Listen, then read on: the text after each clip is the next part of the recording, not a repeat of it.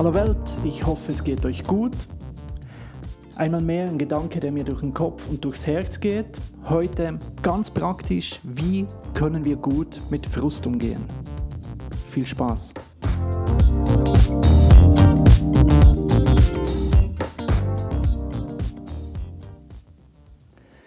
Die Corona-Zahlen nehmen zu. Bundesrat hat in der Schweiz schon wieder neue Maßnahmen festgelegt. Wir leben in Zeiten, die frustrierend sein können. Die einen sind vielleicht schon seit Monaten im Homeoffice oder jetzt wieder neu. Viele Momente für Frust zu Hause. Andere haben Ferien gebucht, können die jetzt nicht wahrnehmen. Es gibt Anlässe, Geburtstag, Feste, Partys, die wir geplant haben, die wir jetzt plötzlich mehr durchführen können. Wir sind über die Regierung frustriert, die einen, weil die Regierung zu viel macht, die anderen, weil sie zu wenig macht. Und irgendwo auch Ängste über die Zukunft. Dinge laufen im 2020 sehr oft nicht so, wie wir gern hätten, dass sie laufen. Und darum mache ich ganz bewusst eine Folge zum Thema Frust und ich möchte zu diesem Thema mit euch vier Fragen anschauen. Erstens, was ist Frust? Zweitens, was sind die Ursachen von Frust? Drittens, was sind die Folgen von Frust? Und viertens, wie können wir auf eine gute Art und Weise mit Frust umgehen? Beginnen wir mit Frage Nummer eins. Was ist Frust? Das Wort äh, Frust kommt aus dem lateinischen frustra, was so viel heißt wie vergeblich, oder frustratio, was bedeutet, das bedeutet so viel wie Täuschung einer Erwartung. Damit sind wir eigentlich schon bei der Antwort auf die Frage 2, was sind Ursachen von Frust? Frust entsteht dort, wo eine Erwartung von uns enttäuscht wird. Das kann zum Beispiel sein, dass wir eine Situation oder ein Verhalten von anderen Menschen schlicht falsch eingeschätzt haben. Wir erwarten etwas, wir sehen etwas in einer anderen Person und sie enttäuscht uns. Das frustriert. Aber auch wir selber können uns frustrieren. Wir schätzen unsere eigenen Fähigkeiten falsch ein, überschätzen uns und merken dann, hm, da habe ich zu viel gesagt und kann schlicht einfach nicht liefern. Oder ich habe was gemacht und merke, ja, da hätte ich eigentlich was anderes von mir erwartet. Wir können uns selber wirklich frustrieren. Und willst du immer frustriert sein, sei ein Perfektionist. Da haben wir das in Reinkultur, dass du immer eine Erwartung hast und die trifft nicht ein. Aber auch die Vernachlässigung unseres Körpers kann eine mögliche Ursache von Frust sein. Wir essen zu wenig, machen zu wenig Sport, wir sind frustriert oder wir sind irgendwo sexuell genervt und du denkst, okay, eigentlich sollte ich wieder mal Liebe und Zuneigung haben.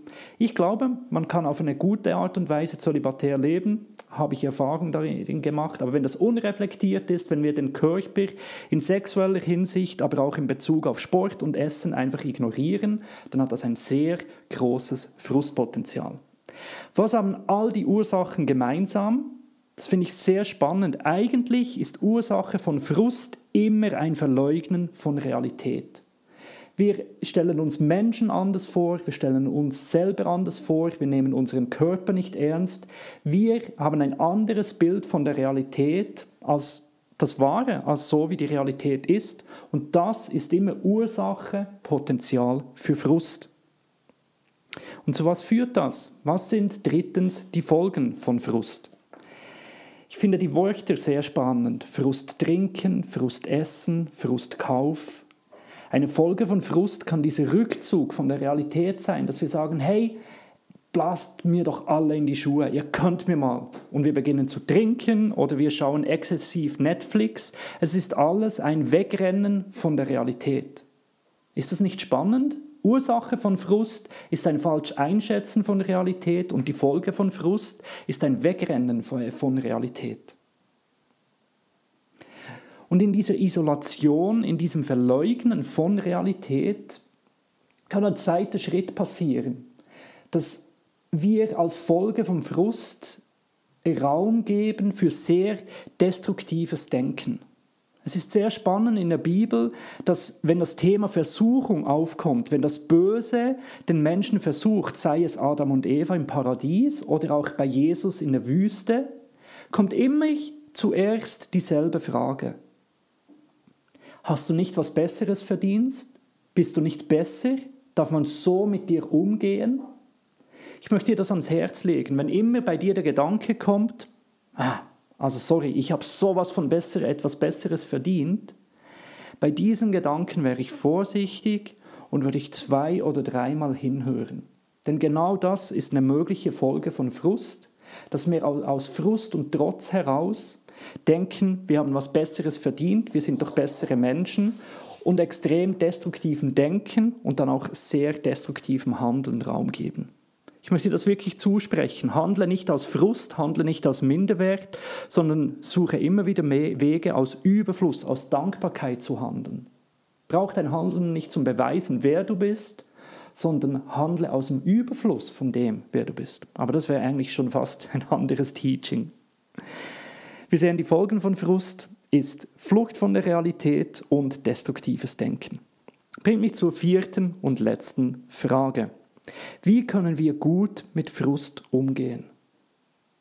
Ich möchte dir das ans Herzen legen, Frust als eine Chance zu sehen, als eine Einladung zu sehen, die Realität, Umstände so wahrzunehmen, wie sie sind. Wenn du merkst, wow, jetzt bin ich frustriert, jetzt bin ich enttäuscht, eine Pause machen, innehalten und versuchen hinzusehen. Wie ist die Person dann vielleicht wirklich? Wie bin ich wirklich? Was braucht mein Körper jetzt im Moment wirklich? Wie sieht diese Situation wirklich aus? Frust ist eine Einladung, die Realität so wahrzunehmen, wie sie ist. Und das finde ich eine wirklich tiefe Sache.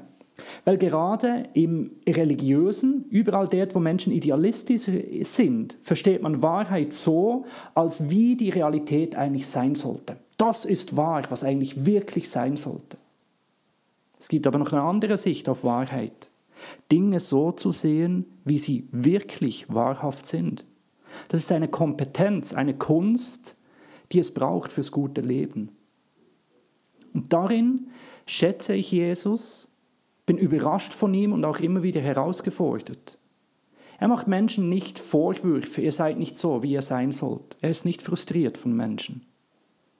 Er sieht Menschen so, wie sie sind mit all ihren Fehlern, mit all dem, wo sie ungenügend sind und sagt, ihr dürft sein, wie ihr seid, ich nehme euch so an, wie ihr seid.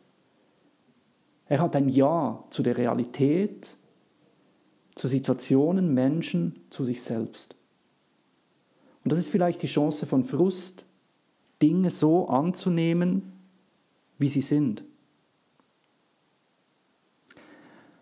Und darin ergibt sich vielleicht plötzlich eine andere Sicht auf das, was uns frustriert. Vielleicht entsteht Kreativität, ein neuer Ansatz. Und ich glaube, gerade in dieser Krisensituation ist Kreativität gefragt, Dinge so zu sehen, wie sie sind und dann zu überlegen, was eröffnen sich hier kreative neue Wege. Und vielleicht gibt es auch Raum für Dankbarkeit, zu sehen, okay, ich hatte eine Vorstellung, einen Wunsch, das kann jetzt nicht so stattfinden. Was kann jetzt vielleicht Gutes daran sein. Und so, glaube ich, ist das ein guter Umgang mit Frust, dies als Einladung, als Chance zu sehen, Dinge anzunehmen, wie sie sind und darin vielleicht neue Wege und Lösungen zu erblicken. In dem Sinn wünsche ich euch viel gute Frustmomente, nutzt sie als Chance und hoffentlich geht ihr dank diesem kurzen Input anders und besser damit um.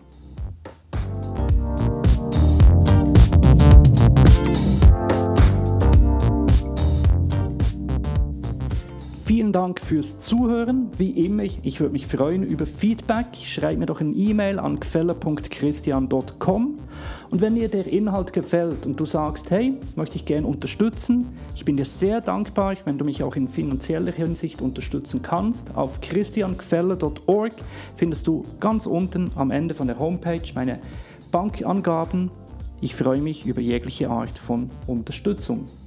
Vielen Dank fürs Zuhören, hoffentlich aufs nächste Mal. Du darfst den Kanal auch gerne abonnieren. Ciao zusammen.